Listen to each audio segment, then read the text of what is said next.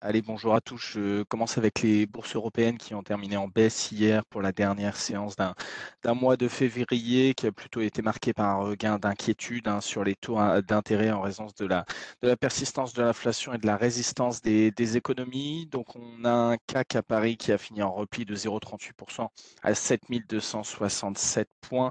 On a un FTSE britannique cédé 0,74, un DAX allemand 0,11% et un Eurostock 50 qui a perdu 0,23. Sur l'ensemble du mois, on a un CAC 40 qui a gagné quand même 2,61% et un Stock 600 1,74 grâce euh, essentiellement aux bons résultats des entreprises en Europe. Donc hier au niveau des stats, on avait les données sur, euh, sur l'inflation qui a été publiée hier en France et en Espagne et qui ont montré plutôt une accélération inattendue en février, respectivement 7,2% et 6,1% sur un an, donc entraînant une révision à la hausse des anticipations sur les taux directeurs de la, de la BCE. Donc le marché table désormais sur une augmentation des taux de la BCE de 150 points de base supplémentaires d'ici la fin de l'année, ce qui porterait le taux de dépôt à 4%. Donc en termes de secteur, ce qui a plutôt bien fonctionné hier, bah, on a le compartiment bancaire hein, qui profite de, de, ces hausses au niveau des, des, taux cibles. Donc on a, on a signé la meilleure performance du stock 600 et on avait notamment la banque espagnole Santander qui a annoncé son intention de, réserver la moitié de ses bénéfices aux actionnaires sur trois ans et donc qui a pris un peu plus de 4,80%. Euh, dans la distribution, on peut noter euh, Casino qui a fléchi de 3,61% et Ocado qui a plongé de 12,16%. Les ventes trimestrielles en France du premier ayant plutôt déçu, tandis que le second a accusé une perte annuelle plus forte que prévue sur fond toujours d'inflation élevée. Et on peut noter également Bayer, qui a également été affecté par la hausse des coûts et qui a reculé quasiment de 4%, euh, avec le groupe qui anticipe maintenant une baisse de son bénéfice d'exploitation cette année. Au niveau de la bourse de New York, on a fini également en baisse hier. Donc, on a enregistré un déclin sur euh, l'ensemble du mois de février avec des investisseurs qui continuent toujours hein, de s'interroger sur euh, la réaction que va avoir la Réserve fédérale américaine après les différentes stats économiques publiées. Donc, on a un Dow Jones qui a cédé 0,71, un S&P qui a perdu 0,30 et un Nasdaq de son côté qui a reculé de 0,10% à 11 455 points. Sur le mois de février, le Dow perd 4,19%, le S&P 2,61 et le Nasdaq 1,11. Donc aujourd'hui, on a des, anticipations au niveau des, des Fed Funds qui évaluent à, 23% la, la, probabilité d'un relèvement des taux de 50 points de base en mars. Ils attendent le pic des taux à 5,41 en septembre. Et on a Bank of America Global Research qui, pour sa part, voit ce taux cumulé à près de 6% contre 4,50 à 4,75 actuellement. Euh, donc, on a Dow Jones qui a principalement été, euh, enfin, qui a été plombé au niveau de son, de son résultat de la journée, avec notamment le déclin de Goldman Sachs, qui a perdu 3,8% à la suite de l'annonce de son directeur général que la banque américaine envisage des alternatives stratégiques par rapport à son activité qui était assez nouvelle sur le grand public et on a sur euh, Target euh, qui a progressé de, plus de 1% après avoir fait état d'une hausse inattendue de ses ventes au T4 et on peut noter Meta Platform qui a bondi de plus de 3% suite à l'annonce de travaux sur un produit d'intelligence artificielle générative.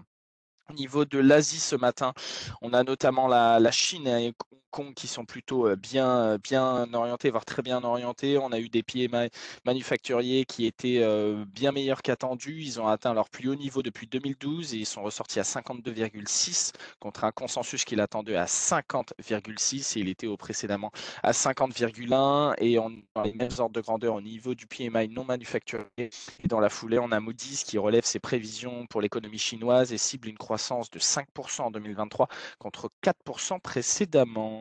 Au niveau de la micro ce matin, donc on est un peu plus calme sur les résultats, mais on peut noter au niveau de Montclair un résultat qui a été euh, globalement au-dessus du consensus par rapport aux ventes, hein, notamment quasiment 3%, avec des estimations de, bénéfices, euh, avec un, EBIT qui est ressorti à 774 millions contre un consensus qui l'attendait à 745 et on peut noter un rebond notable de son activité en, de son activité en Chine euh, depuis début 2023 et il devrait réussir à augmenter davantage ses prix en Europe et il a annoncé un dividende autour de 1,12%.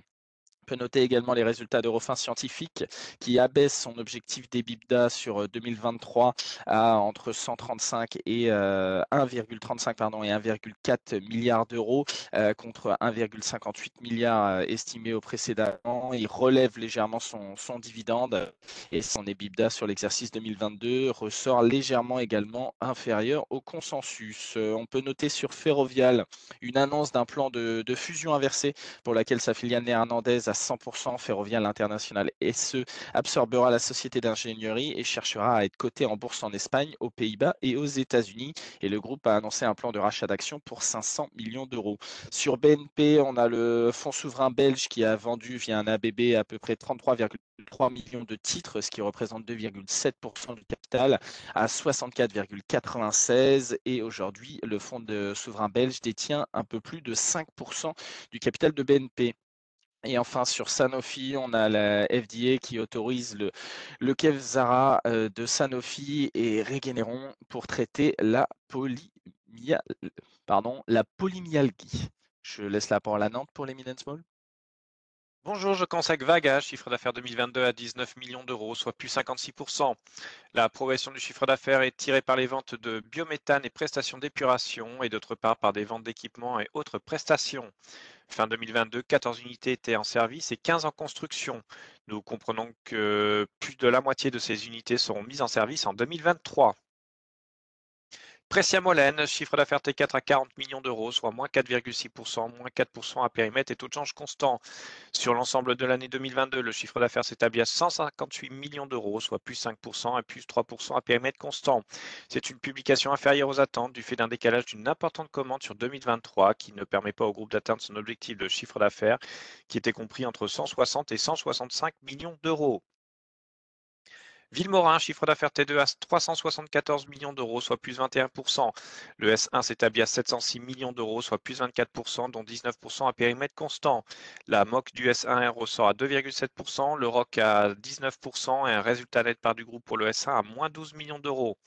Villemorin enregistre un chiffre d'affaires T2 largement au-dessus des attentes, marqué par la même tendance qu'au T1.